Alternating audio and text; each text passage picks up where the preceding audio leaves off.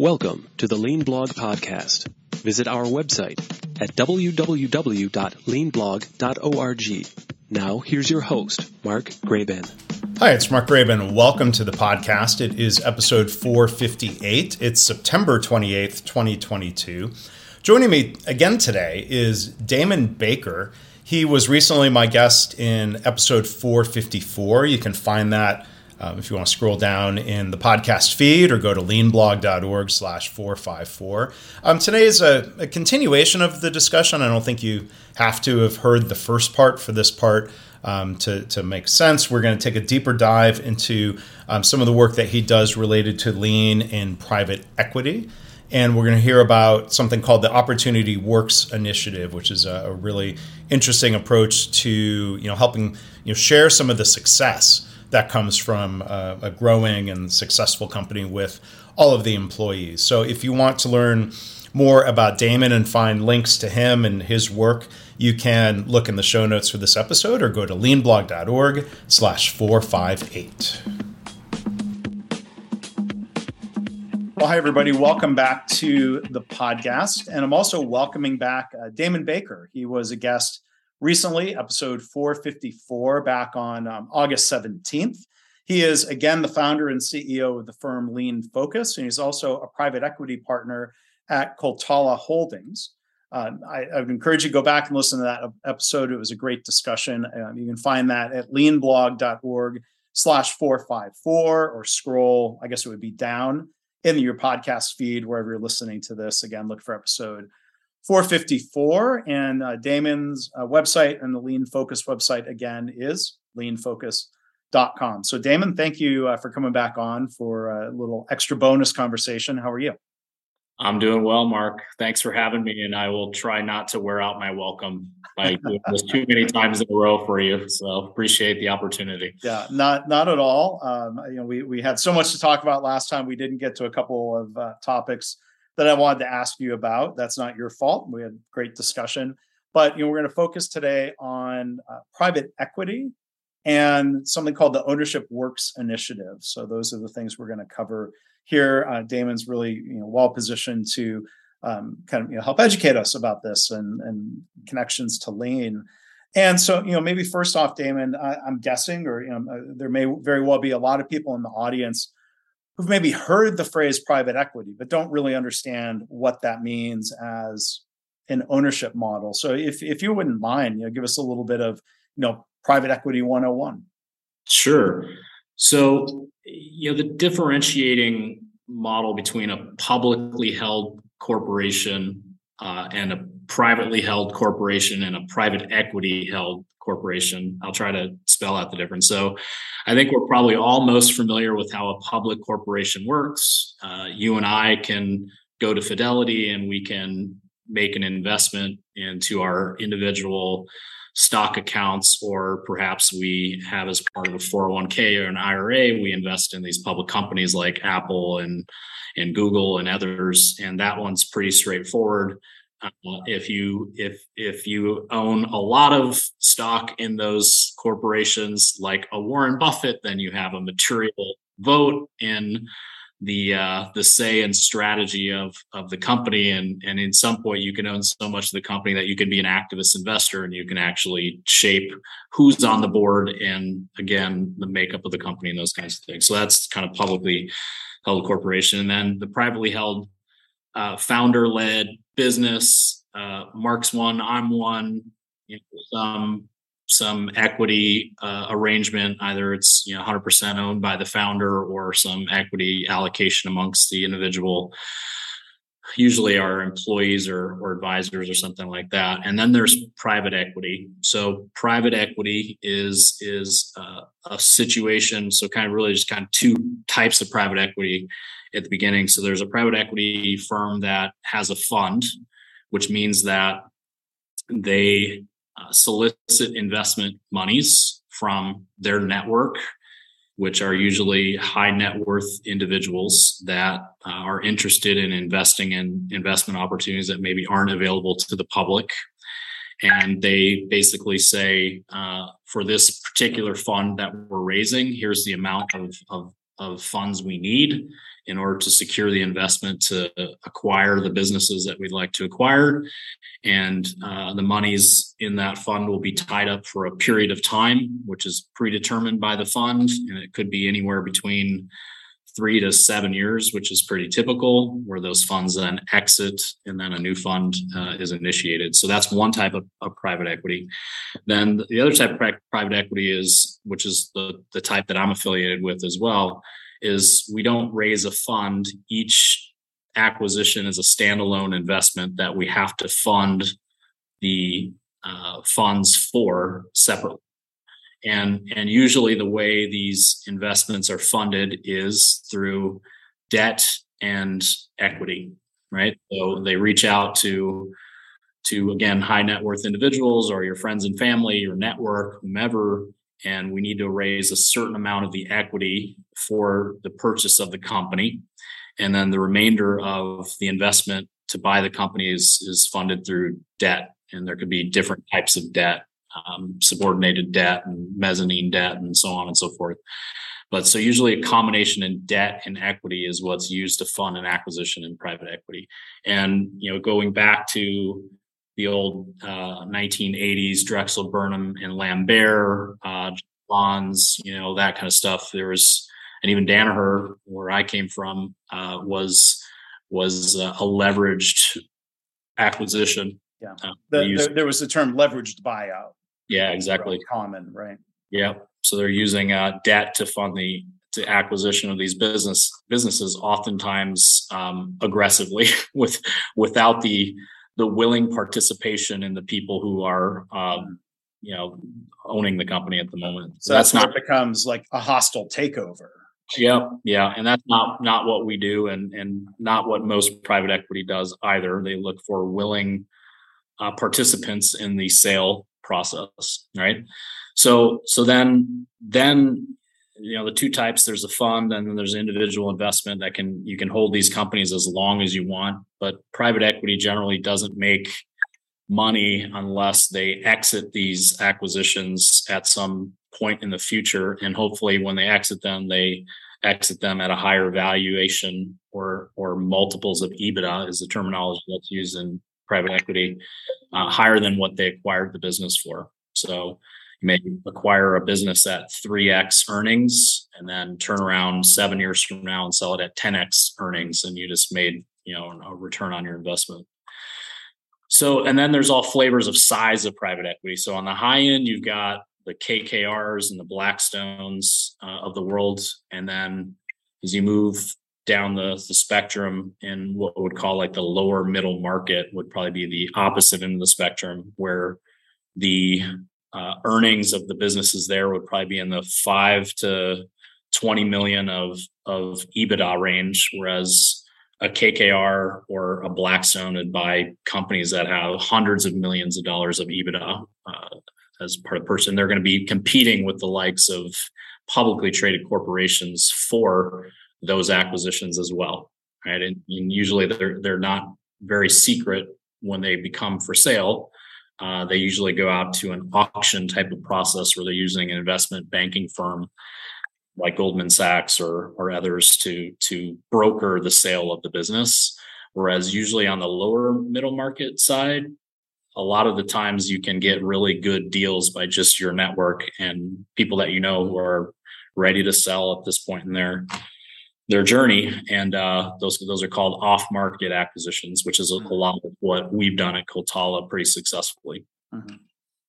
So, to that first type of firm that you talk about, where they have a certain window, the fund is done. Does that force the private equity company to sell the companies they're holding at the end of that time frame? Yeah, so they exit those those uh, those uh, companies at that fund. So there's this uh, productive tension that exists. Like day one, you're already thinking about the things you need to do to sell the business day one because you know there's a predetermined time horizon that you need to exit the ownership of these these businesses. So the value creation roadmap or the lean roadmap, whatever terminology you want to use, uh, needs to be very precise and surgical about what levers you need to focus on and maybe less about the cultural aspects and the whole in, integrated business system approach and more about how do we just move the needle on this particular investment. So there's a different appetite for a lean business system in the private equity world than there is a,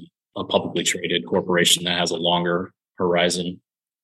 And when, when you talk about a value creation model, uh, that second type of firm, including Coltala Holdings, it sounds like you don't have an arbitrary time frame. You can hold, you can improve the company, create value, hold it as long as it makes sense to hold, instead of having kind of an arbitrary ticking clock. Is that fair? That, yeah, that, that's that's it's very accurate.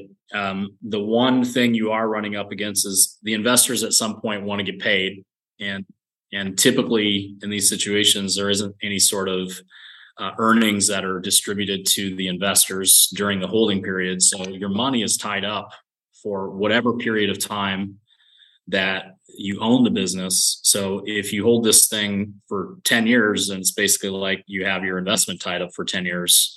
So you, you may get antsy at some point to say, well, guys, you know, I don't have forever on the planet. I'd like to like to get some sort of return on my money. So it's not infinite and it's not, you know, defined by the arbitrary, uh, you know, time horizons of a, a fund per se. But, you know, I'd say pretty typical, like anything beyond seven years is like that's a long time to own a business in the private equity world. So it sounds like you know there, there's different dynamics where, well, first let, let me ground this and talk about you know principles of the Toyota way. Going back to Jeff Liker's book, Principle One, and I think it's probably first in that list list for a reason. Talks about making decisions with a long term focus. Now, what what do we mean by long term? That could mean different things to different people making business decisions for the long term, even at the expense of the short term. So public companies often have this dynamic of we got to hit the quarter's numbers, and there's criticism of boy, there's short term focus. There's all kinds of dumb things a public company can do to make the numbers look good now that might damage things for the future. Private equity, it seems like the best of that might be a mid or long term focus. Um, how how would you compare some of those pressures? Is it that how you know what's your reaction to that comparison? Yeah, I I think the intensity level in private equity is uh, far greater in terms of what have you done for me lately type of discussion in terms of the results. And there's a natural selection process in terms of prioritization that that you automatically say no to things that don't fit the value creation roadmap by design which is good because you have a you you don't have a lot of those conversations that you might have in a company that's a publicly traded company that you find yourself distracted with initiatives that are all well intended but don't move the needle in a short mm-hmm. amount so so I like that aspect of it. Um, but there's there's trade-offs to everything. It's like if you're so focused on the outcomes, then maybe you miss the importance on on people and culture and the sustainability of the organization at exit when you go to sell this business and um, your impact on society and your impact in the community all those things are noble pursuits and and things that you know any publicly traded company right now is being pressured to do by investors and shareholders.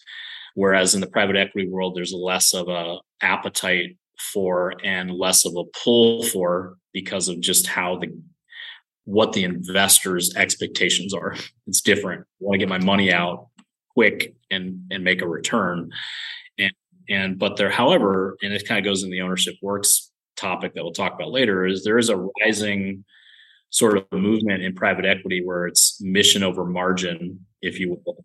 And and there's uh, also another term coined called conscious capitalism. So, you know, let's not just try to wring as much value out of each one of these acquisitions as possible to bleed them dry and you know keep this thing together with duct tape long enough to sell it and make money and then have it all fall apart when we run to the bank uh, I think people have wisened up to that, especially the buyers. Like they're more they're they're more uh, adept at spotting when that's gone on, and and I think there's less of an opportunity in the private equity space as there was 10 or 15 years ago to to get value creation just out of funny math you know uh, financial arbitrage putting debt on the company doing short term sort of stuff which is going to hurt the business long term i think there's the, the buyers are more intelligent to spot that kind of stuff. So it is naturally forced private equity to care more about things now than they have in the past to make it more sustainable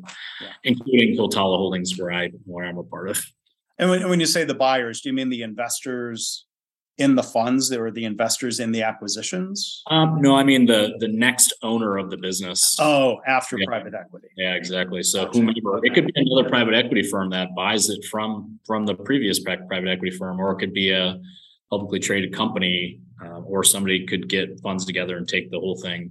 Gotcha. Private and not have so. Yeah, because uh, on that exit Okay, so what I hear you saying this makes sense. People, the the the next buyer of the company is trying to make sure they're not buying something that's a shell of its former self. Like you know, there's again, I think this is that that first model that you were describing of um, private equity coming in, like you know, some of the major retailers, like you know, I think Toys R Us was an example of like, you know, maybe it was uh, a business that was facing pressure from Amazon and online purchases, but my layman's reading of you know some business press articles is that they were acquired by private equity loaded up with debt lots of money being extracted and then it kind of collapses and people blame private equity.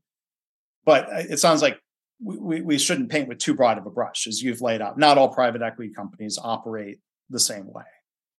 No and and all those scenarios that you just detailed you could probably find a similar scenario in a publicly traded where um, a slash and burn CEO comes in and his or her incentives are financially tied to you know EBITDA margin expansion. You know, anybody remember Sunbeam and Al Dunlap? Uh, Chainsaw Al. He was yeah. a disciple of Jack Welch. Yeah, yeah. So I mean, so you can, you can have it in that that world too. So I I think. Uh, again, you know, people are savvy buyers. They they know when the, the car is being held together by duct tape and you know there's bondo in the, the door panel to, the, the accident that happened right, right. Um, so uh, how does lean tie in then to this value creation model like how, how does Coltala holdings how do you use lean with the companies you've acquired to create value to improve yeah. the business to position it for uh, a better sale? So my first real introduction into the private equity world was in 2005 working for a turnaround consulting firm called argo consulting. And private equity uh, again here's the different flavors of private equity. Some private equity firms have an internal operations improvement group kind of think of it like a danaher business system office or a toyota production system office. And they're man chartered with uh, working with these businesses that they buy to to improve them. And sometimes, uh, depending on their size, they may not be able to, to afford that, so they outsource it to consulting firms, and that's what Argo did. So we worked with firms like AEA, which is a rather large PE firm, kind of along the spectrum, closer to the KKR model and the Blackstone model. And they were very interested in value creation as it related to operations improvement. So they've already narrowly defined value creation um, at least partnering with a firm like ours as being in the operations realm only, the four walls of a factory, and then extend that to supply chain. Uh, so we'd go in and, and we do a lot of what you would expect, doing Kaizen to improve labor utilization, which meant a lot of times Kaizen to cut heads, which, you know, looking back on, I wasn't always proud with how that was handled. But again, it's private equity. It's like, um, you know, there wasn't a good sort of policy and and sort of cultural stance internally around what do we do with people that are displaced with improvement activity, which made my job and our job even harder to convince people that Kaizen was was a good thing, right? So then you are plugging into what PE refers to as a value creation plan.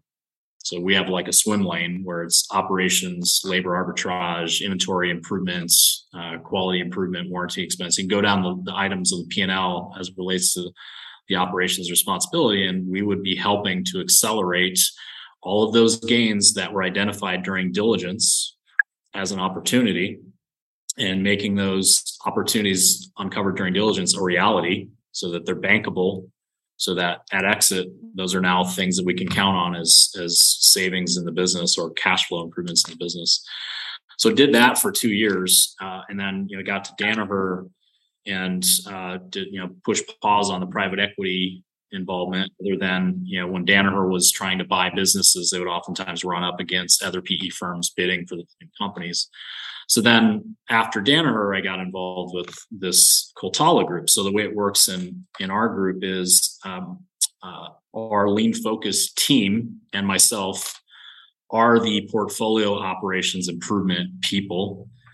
And we are involved in the entire life cycle from diligence to creating the value creation plan to post acquisition integration and value creation activities and all the way up to exit but we haven't exited yet so we've um, aren't there so we don't know what that will look like yet.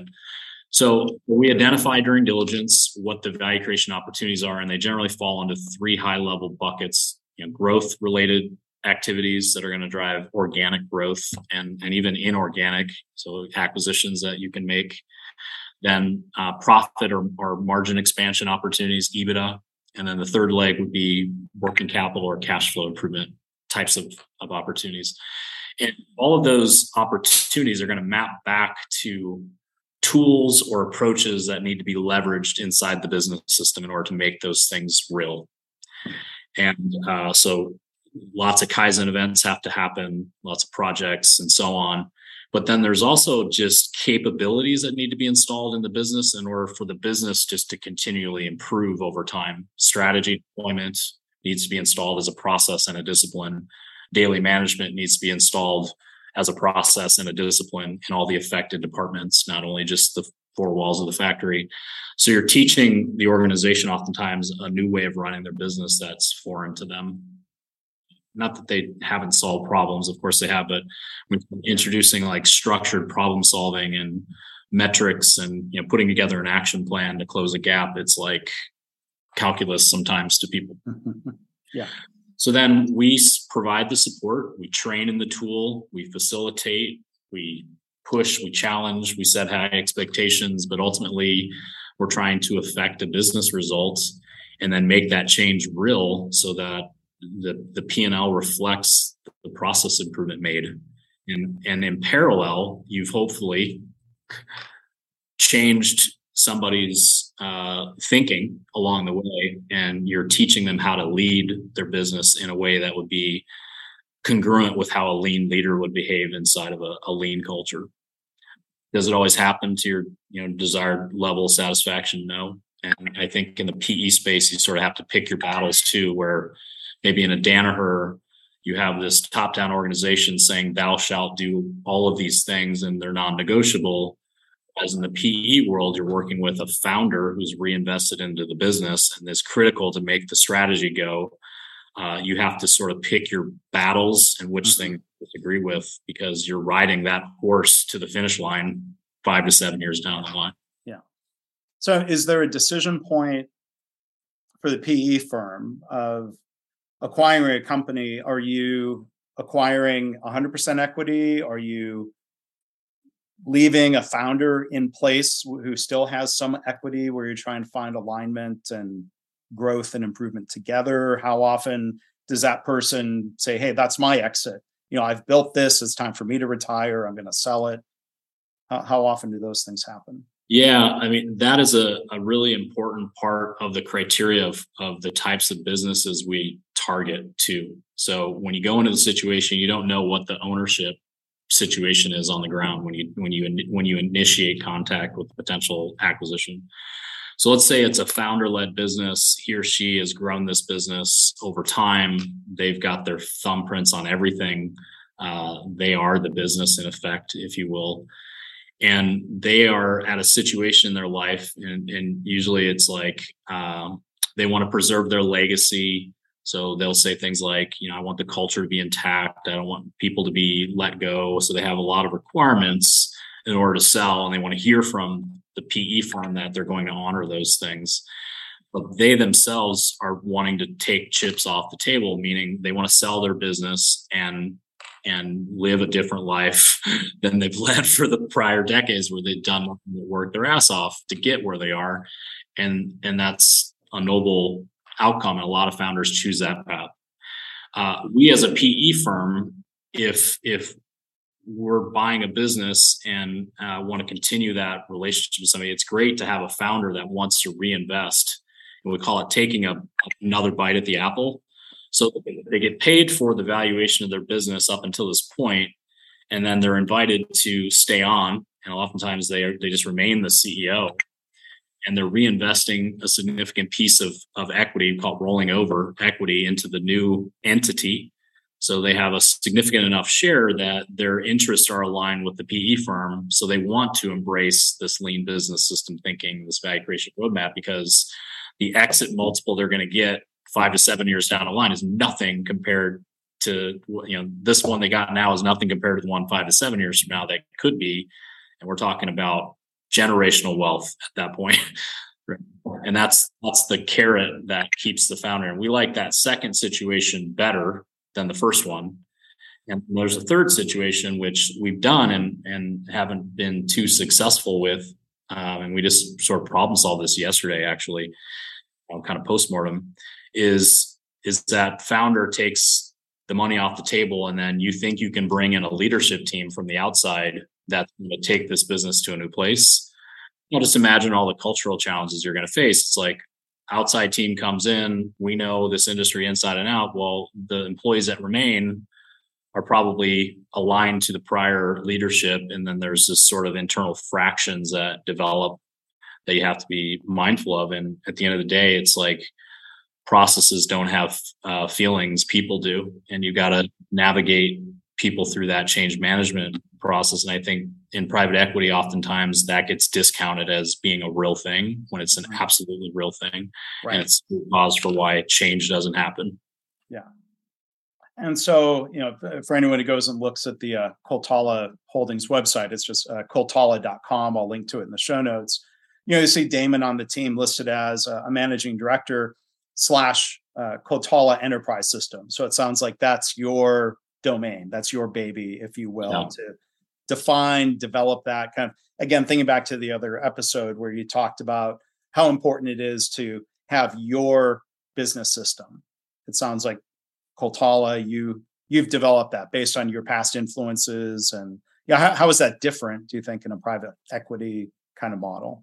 Yeah, I, I think you have to be mindful that each one of these businesses that you are acquiring is different. So at a high level, it's like, does this company make something or are they a service business? So that's kind of like the first decision tree. And and by def, you know, by the answer to that question, it dictates which tools in CES apply or not.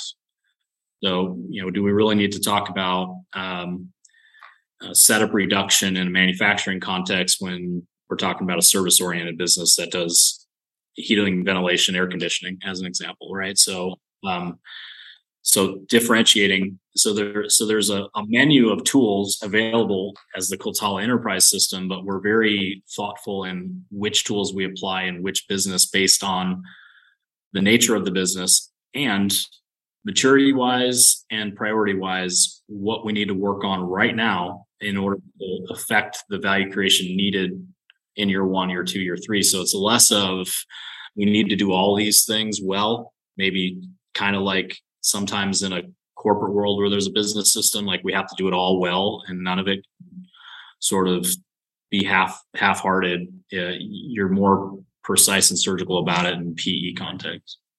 Yeah, so you mentioned different tools, but then you know even a couple of minutes ago you talked about within Coltala, as you said, we problem solved that. It sounds like a lot mm. of this is problem solving the business at a high level, right? Is it a revenue and growth challenge? Is it a, a cost opportunity, quality, customer service? Just to look at like what what are the barriers? What are the causes of that business not being as successful as you think it could be? Yeah, for sure. So you think about Coltala as a holding company, they make or sell nothing. Mm-hmm. And you know, one could argue that you know they're non-value added. They probably wouldn't like that, but uh, so so you know, the way private equity works is they get a management fee, and that's you know, it's, it's not significant. You're not going to retire off a management fee. You retire off of the exit value of selling it.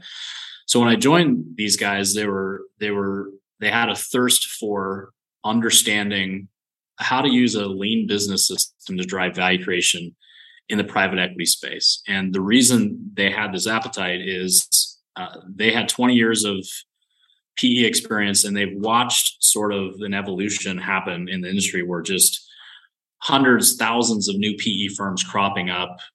Um, access to capital is not the problem in private equity. There's a lot of money out there waiting to be invested, sitting on the sidelines.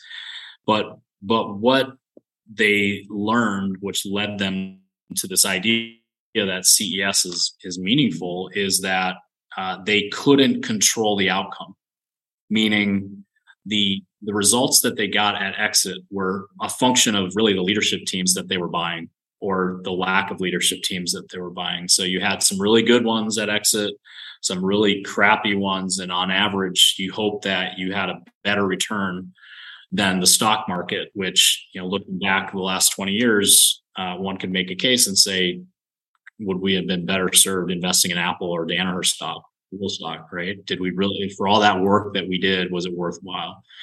So they want to get out in front of that and say, look, there are companies out there who have a repeatable business system model that have shown that they can drive shareholder value creation in a public space.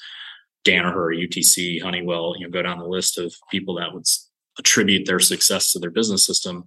Why can't that be replicated in PE? And why can't that be replicated in lower middle market PE?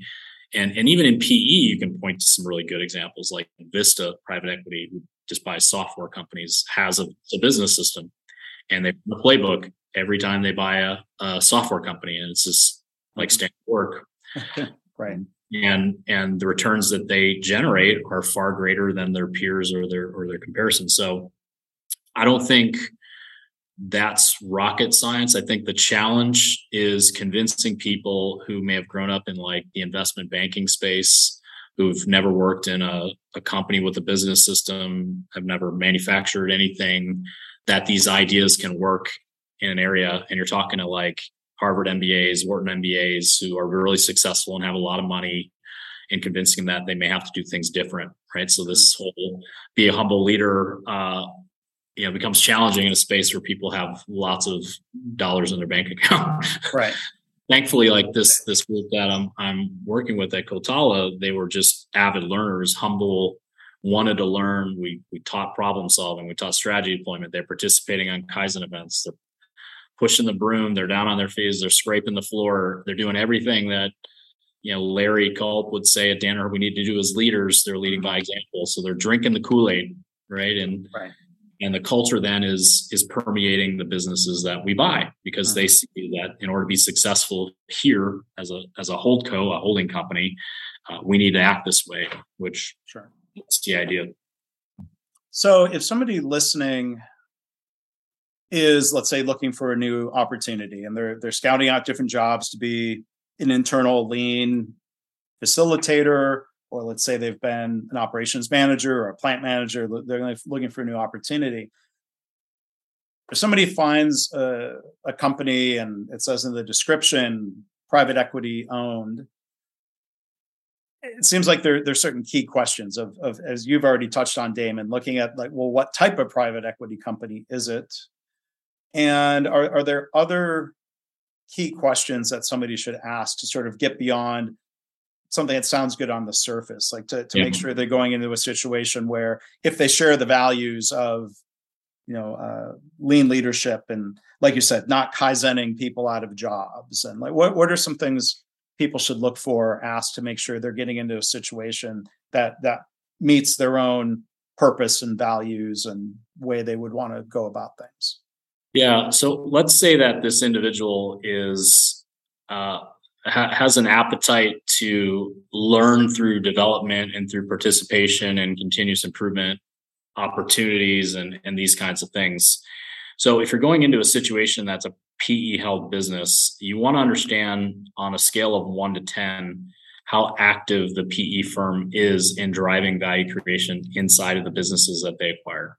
So I like to just keep it really simple, 10 to 1. You know, if if Danaher were a 10 in terms of how involved they are in the companies that they own, uh, you know, they're they're kind of off the charts. Berkshire Hathaway is a one.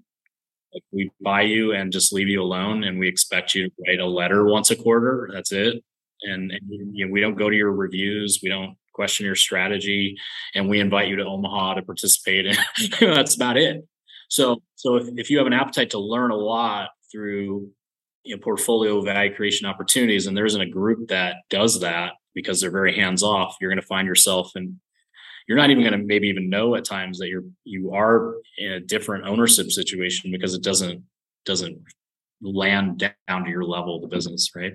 So just understand how involved they are uh, is one, uh, and, and the the fun versus long holding period is a is a second important question. So if if you're coming into a business, my question would be where are you at in the cycle? So are you three years in on a five year fund? Because then you know you got two years, and the amount of you know when you when you go to somebody with a two years left on an investment and say, "Hey, Mark, you know I need two million dollars of capex to uh, buy a new piece of equipment to improve our on time delivery." You're thinking about the exit multiple, and you're going to be like, uh, "Can you hold it together for another?" right. uh, yeah, we don't seem to have any money for new equipment, right? So you may be let down when you are coming at this from a long term perspective, and they're viewing this as I need to exit and maximize return, right? So where are they at in the cycle is is another one, uh, and then the third one, I would say, help me understand what is the value creation model, what is the standard work you use to to drive improvement in the businesses that you own. And it kind of relates to question number one. So if if they are hands-on, question number two is, well, walk me through the methodology you use to be hands-on. And if it's only operations focused, meaning it's labor takeout, right, runaway, you know, that, those you can start to see like how comprehensive it is to know are they really just focused on cost and cost takeout on short term, or are they more mission and margin, create a culture that's sustainable when we exit this business and so on. Right. Um, last time, um, you know, we had a really good discussion. You, you, uh, you know, shared some thoughts and you know, strongly held opinions and views that you know, lean people need to better understand uh, financial statements and the business metrics and drivers of you know why why are we doing things um, and I put myself in my group too, by the way. Sure. well, and I I could understand that all better, even when it comes to hospitals and their financial statements. But um, is is there is there more need for that financial savvy if you're going to be working for a private equity owned company, or at least willingness to develop that? Yeah, it is. Uh, it is probably that on steroids because you know again think about where these people are coming from from a background career background standpoint they were analysts, they were brokers, they were investment bankers, they were uh, you know PE summer interns where they're looking at spreadsheets and doing doing pro forma models and things like that. So so they are in the details of the P and L, and a lot of the questions are very uh, financial oriented questions, where it's like, "Hey, talk to me about this variance here," or talk to me about why margin is eroding on this product line. Um, not unlike what you would expect in a well-run company but it's there's more of a pronounced focus on that than and oh by the way talk to me about the process you're improving that leads to that outcome that part of the conversation doesn't happen as much as i'd like it to in private equity right so so there is sort of a you know kind of the the, the needle pegs more to the financial side than the process and financial side. There isn't an equal mix all the time. So it becomes even more important to understand that stuff if you're working as a CI leader in a PE held business. If you want to make friends with the, the PE firm, you know, be conversant in those sorts of topics and tie those topics to your continuous improvement priorities so that people can see that you're aligned with their investment interests. Sure. And so, you know, I, I invite people. You know, I think it's really interesting to look at the uh, Coltala Holdings website. At least, you know, listed right now, three very different companies on the surface: uh, Choice Health at Home, you know, home health, hospice, things like that. Walker Air Plumbing and Electric um, in the DFW area, and then uh, myfitnessstore.com. And you know, you, you can go and it's spelled out on the website. Um, you know, in, investment criteria, and, and I think it's in- interesting also, um, you know, to look through and say, well, you know, values. What what what are the values? What what what what do you stand for? And you know, I imagine for anybody looking at any PE firm, you know, there's always that question to ask: How does that language really translate into reality? Yeah. So you know, I I did a lot of diligence before I I signed on to work with Coltala, and the two founders uh, Edward Crawford and Ralph Manning, those values you see on that page are what they espouse and believe and ooze every day in their interactions with people, not only in their personal lives, but in the business world. Um, so their interests, their values were aligned and congruent with mine.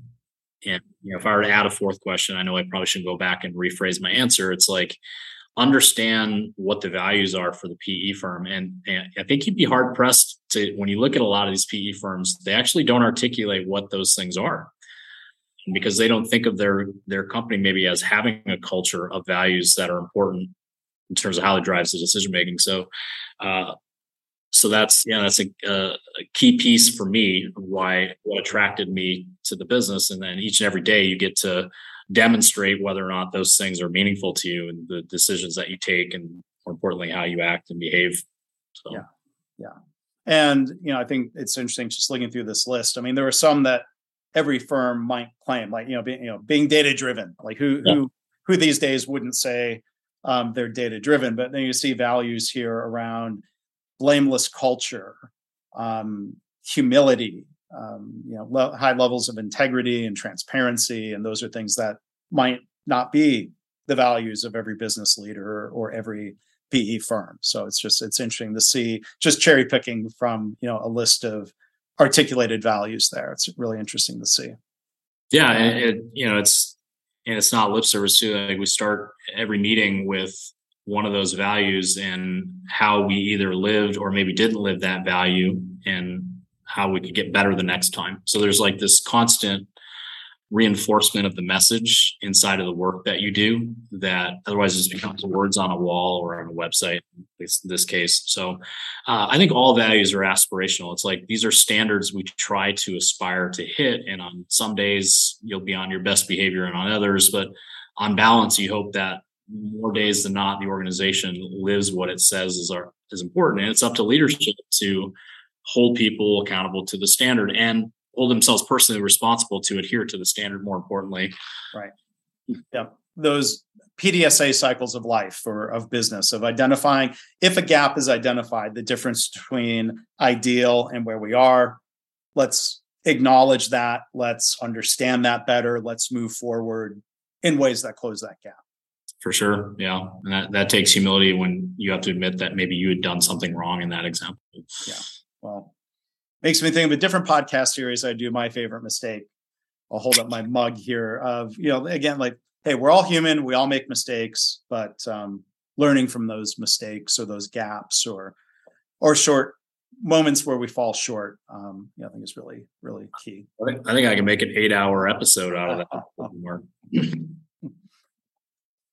you no, you're no, I was no, you're not overstaying your welcome, but we could do an episode of that sometime too because um, I, I, do appreciate when people, um, you know, it's this combination of, um, you know, it, it, takes strength and humility to to be willing to talk about um, mistakes or gaps, and I always appreciate that when when we can have conversations like that. Yeah, Larry always said, uh, Larry Culp always said, uh, humble but confident.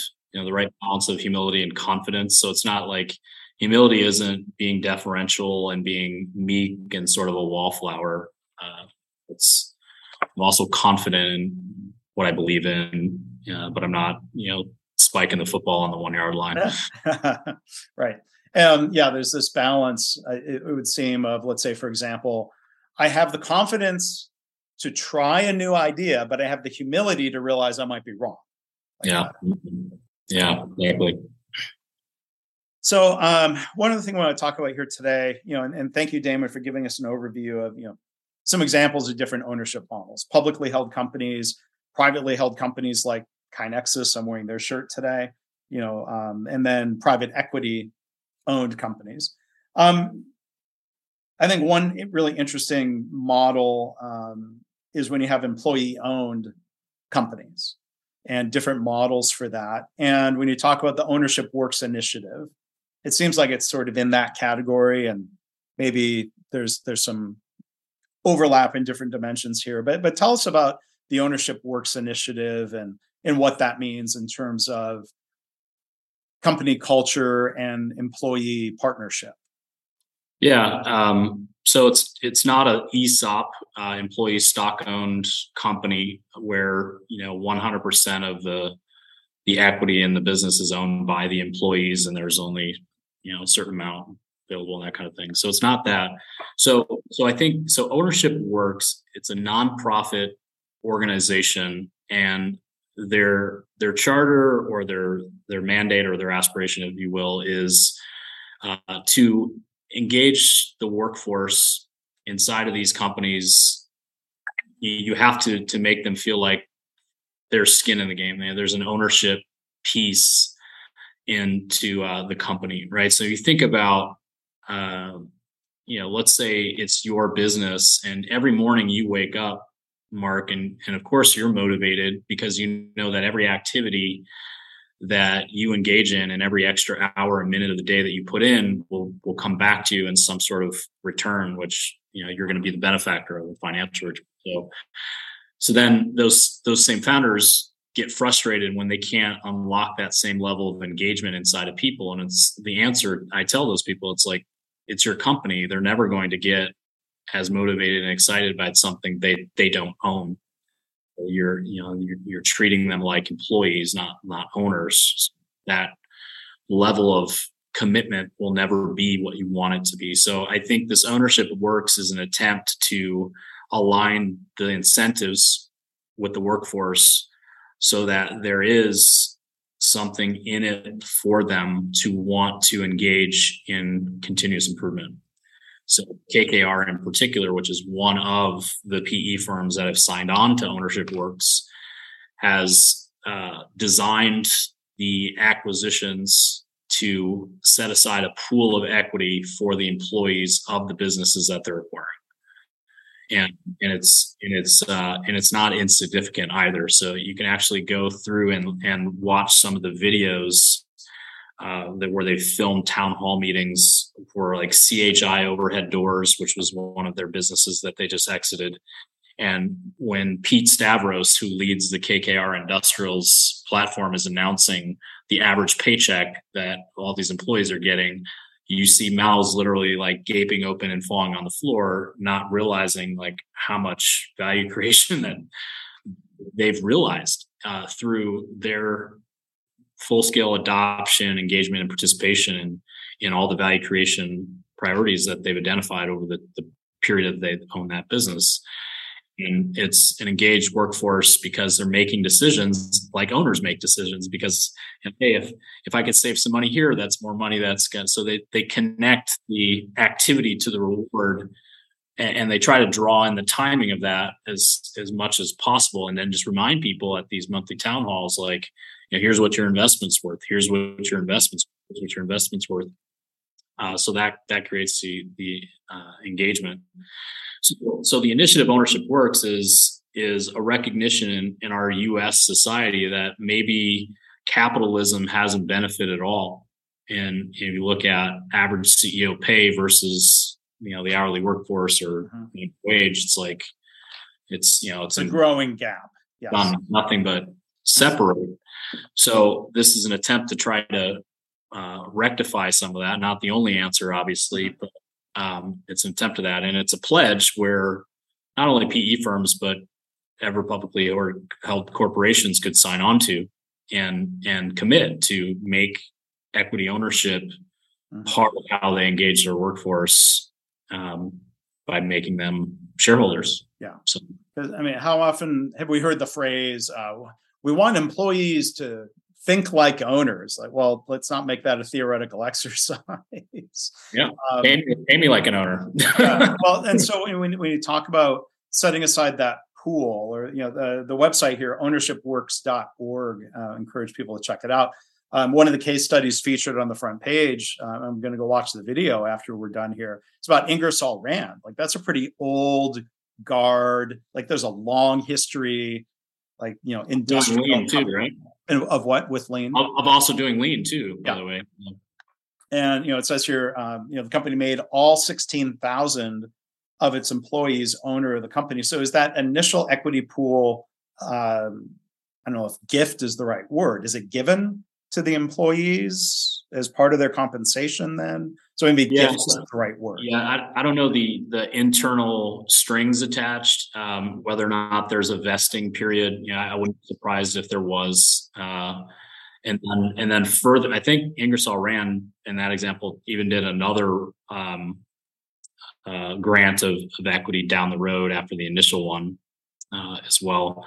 And again i don't know every organization is different whether or not they vest 100% at at allocation or there's a vesting period over three years or five years whatever it is but mm-hmm.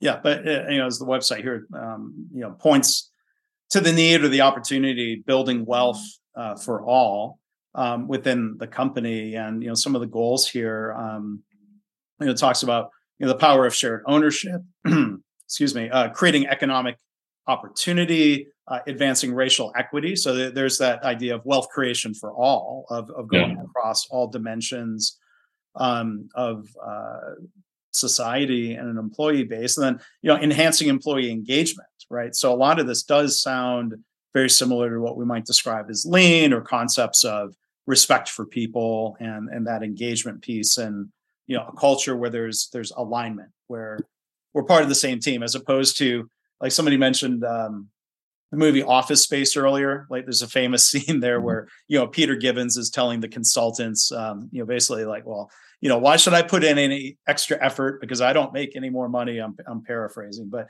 you know, he says, you know, basically it's not that I'm lazy; it's a matter of motivation or something like that. Yeah, we can uh, create that alignment um, where when a company has an exit, everybody gets a windfall from that if they've contributed to the improvement and the value creation. Yeah, yeah, and I think there's just too there's just a lot of misunderstandings about the economy. So like the stock market is not the economy. Mm-hmm. So and when people say, you know, geez, you should be really happy because the stock is doing well or the stock market's doing well. Well, only like 58% of the United States owns a share of stock in a mm-hmm. company. Mm. Wow. So so when we talk about that, we're really talking about you know like little over half the company that's in that position and half that isn't. So that racial uh, equity piece you know, you know, won't solve all that equation, but it helps to.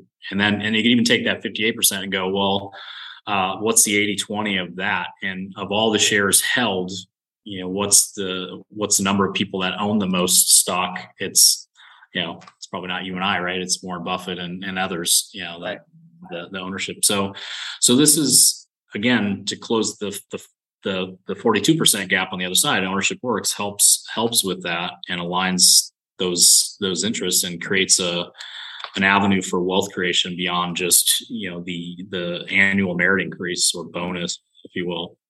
Yeah, yeah. It's it's I think it's exciting to see um, leaders and organizations that um, we're sort of you know uh, bucking some past trends and you know moving things in this direction. I mean, uh, I, I, think of let's say you know Bob Emiliani and others who who, who describe lean. Um, I think Bob in, t- in particular uh, describes this as progressive management, and that that word progressive can be a loaded term and don't mean for it to be political, but progressive in terms of like you know moving forward, um, doing things differently based on some some values that that go beyond just um, the bottom line or the wealth of a few. I, I, I think that's interesting as a way of, you know, um, how do we prevent people from giving up on capitalism? As you raise, you raise the point, capitalism has uh, has um, you know there, there there are criticisms, but let let's not let things get to a point where uh, people are willing to throw that aside. And I say that as an MBA and somebody who's started a company, and I would call myself a capitalist. But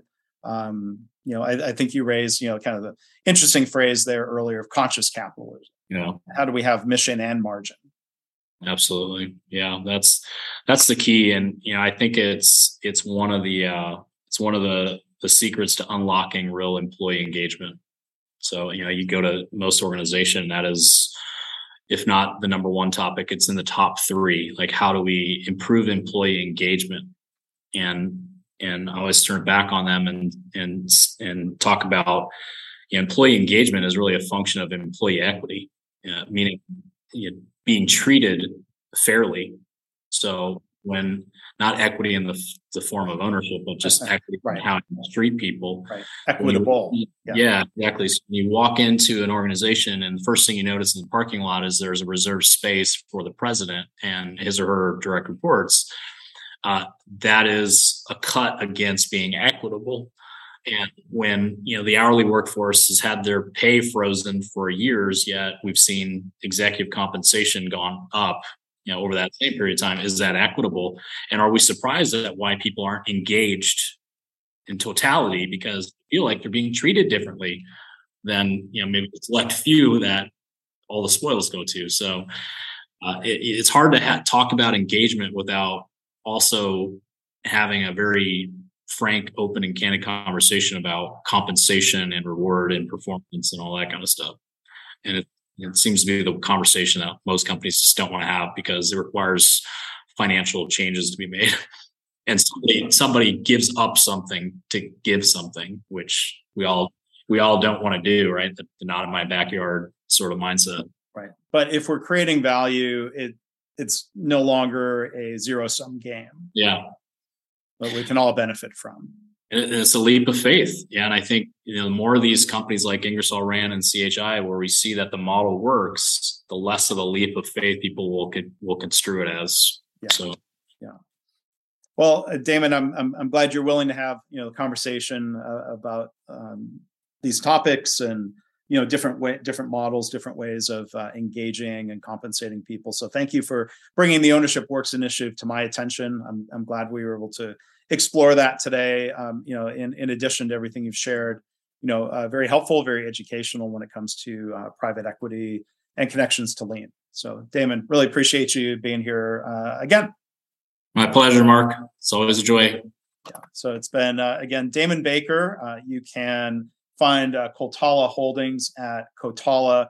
Uh, oh gosh, I lost it. Uh, my most recent mistake, not my uh, Coltala.com. I don't know why I was thinking .org. It's uh, ownershipworks.org. That's where I got um, those things confused. And again, you can also learn more at leanfocus.com. Damon Baker, uh, we'll do this again sometime. Maybe not again as soon, but certainly look forward to it. And thank you for everything you shared today. thanks, Mark.